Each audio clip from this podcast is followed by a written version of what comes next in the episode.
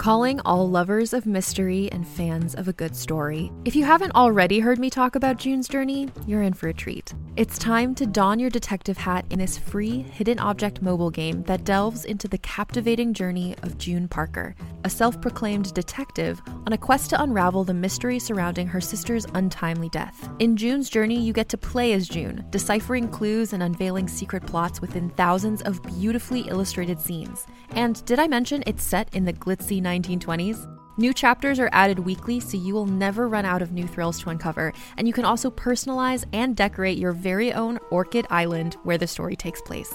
How sharp are your detective skills? Find out when you download June's Journey on your Android or iOS device, or play online via Facebook Games. Your detective journey awaits.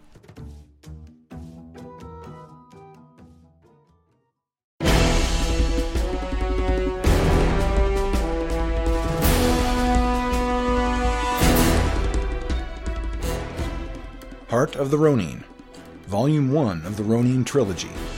Written and produced by Travis Heermann. Voice talent by Danielle McCarville and Zeus Legion. For more information, please visit travisheermann.com. This novel contains violence and mature themes. Listener discretion is advised.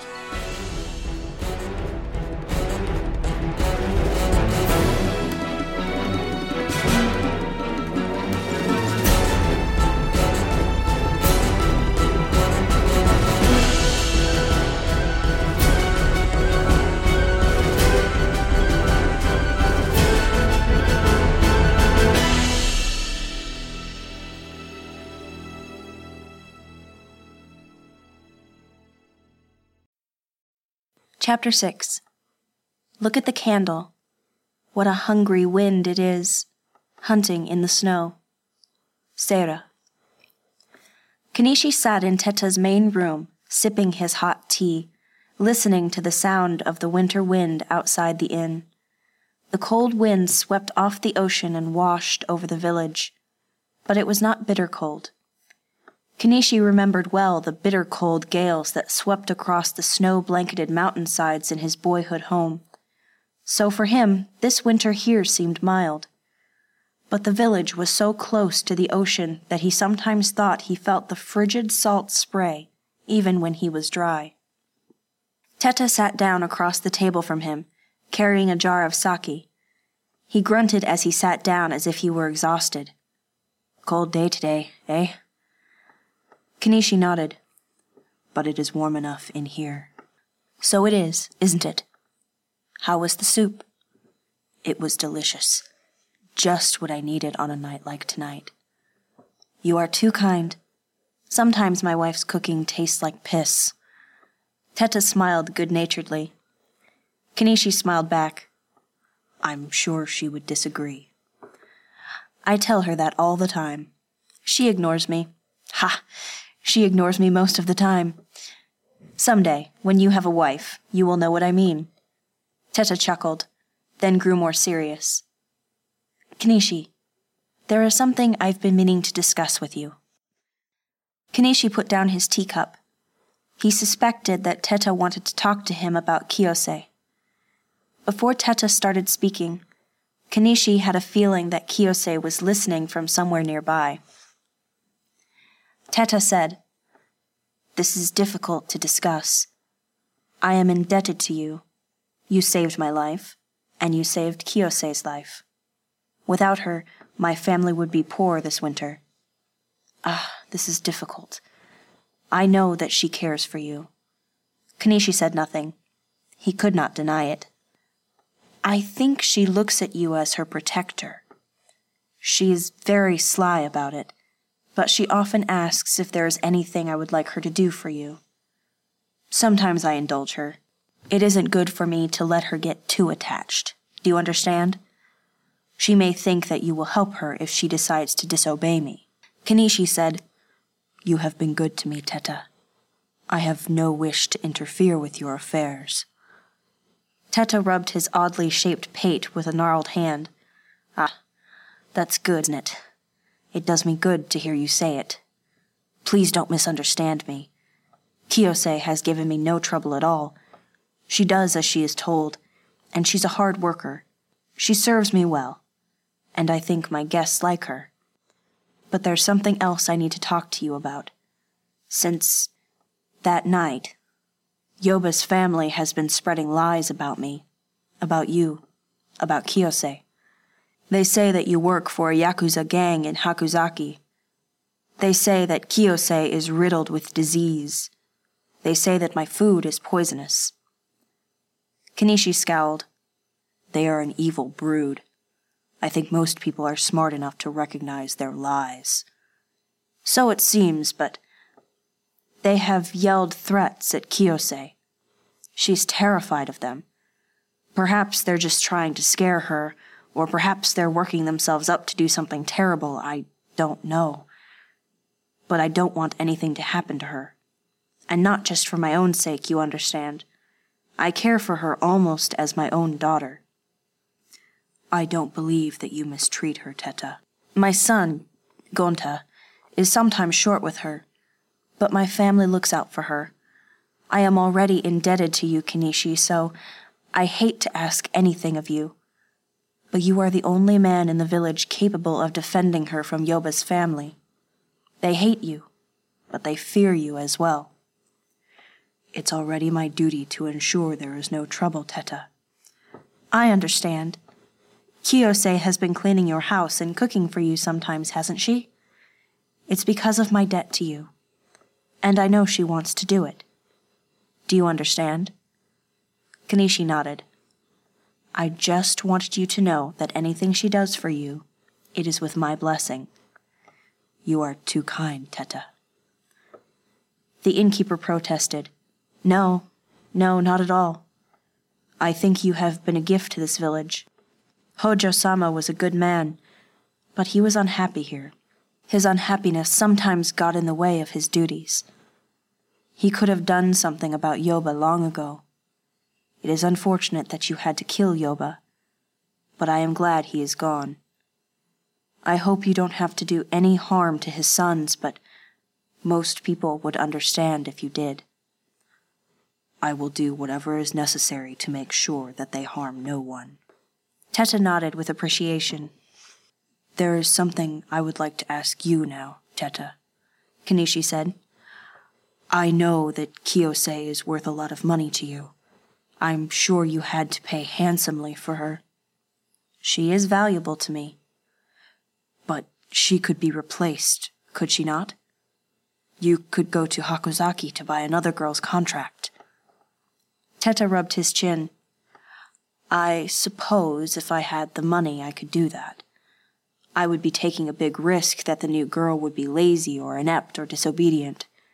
Kiyose is worth more to me than I paid for her, and it's a long walk to Hakuzaki for these old bones. Their eyes met for a moment. Teta knew what he was asking. Ken'ishi said, What if you had the money?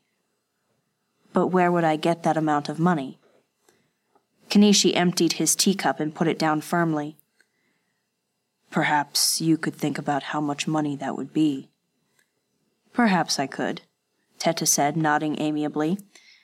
It is always good to plan for the future, isn't it? As you say, Teta. Ken'ishi said. Now, please excuse me. The hour is growing late. Thank you for the fine meal.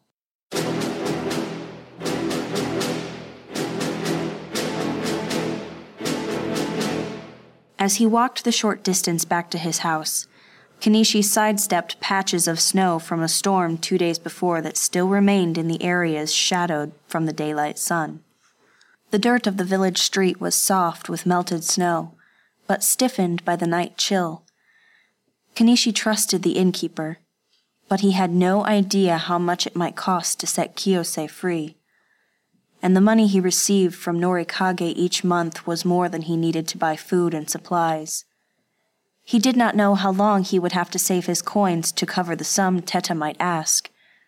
Thoughts bounced around in his mind like a flock of chattering sparrows. Then he stopped in the middle of the street, his senses sharp.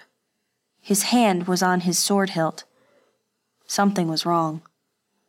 A chill breeze whispered through the darkness under trees surrounding the village, between the weathered wooden houses under the dark eaves. His eyes scanned the darkness.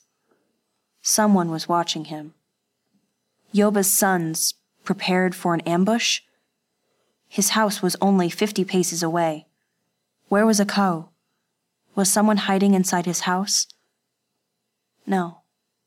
The danger was more distant. But someone was watching him. He was sure of it.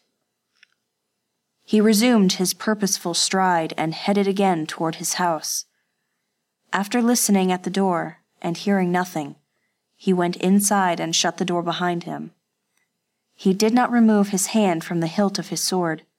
The inside of his room was cold, so he moved to the hearth in the center of the room, removed the lid over the coals, and began to fan them, throwing bits of kindling on them to build the fire, all with one hand ready to draw steel. The feeling of uneasiness subsided. Before long, the fire warmed the interior of his house. A soft scratching came at the door. He opened the door, and Akao slid inside.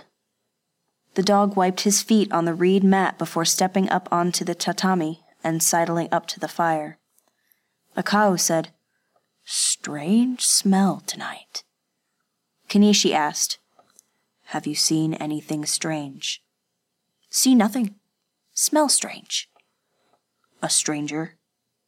not like a man smell. A soft knock came at the door, and he turned to face the door. Who's there? Kiyose's voice. It's me. Please, come in. The door slid open, admitting a fresh, chilly draught of night air, and he saw Kiyose revealed in the glow of his firelight. Excuse me, am I intruding? Ken'ishi put his alertness aside but did not let it go. Not at all. He gestured her inside. She smiled back shyly. Ken'ishi long ago noted that she always resisted smiling, except when she was with him alone. I am sorry. Teta did not send me. He does not know I am here. They think I am sleeping. She removed her sandals and slipped up onto the floor, sliding across the floor on her knees to sit near him. Teta will be unhappy with you. Perhaps, but I had to see you, she said. She looked so pretty in the firelight. The darkness and shadows of night masked so much of the weight upon her spirit. The small imperfections in her appearance, the worn, threadbare clothes. In the firelight, she looked more innocent, childlike. She brushed aside a few wisps of hair from her cheek. He was glad for her company. Did you mean what you. the things you said to Teta? What things? he asked with false innocence. You are teasing me. She blushed. Ken'ishi chuckled. You were listening. I could not help but hear. I was cleaning the hallway. I just wanted to say thank you for your concern but you shouldn't go to so much trouble for me. I am already in your debt for saving my life. You're not in my debt. You are too good to me. If you bought my contract, then I would be even more indebted to you. You should not put yourself out for me. I am just. Her voice trailed off as if she could not bear to finish the words. He looked at her for a long moment, then leaned over and touched her face. A look of surprise flickered across her face. Then she allowed herself to lean her cheek into his caress. In the protection of the firelight, they embraced, sharing their warmth against the moan of the frigid winter wind. As they lay together, Ken'ishi could not help but wonder what other dangers lurked in the darkness outside.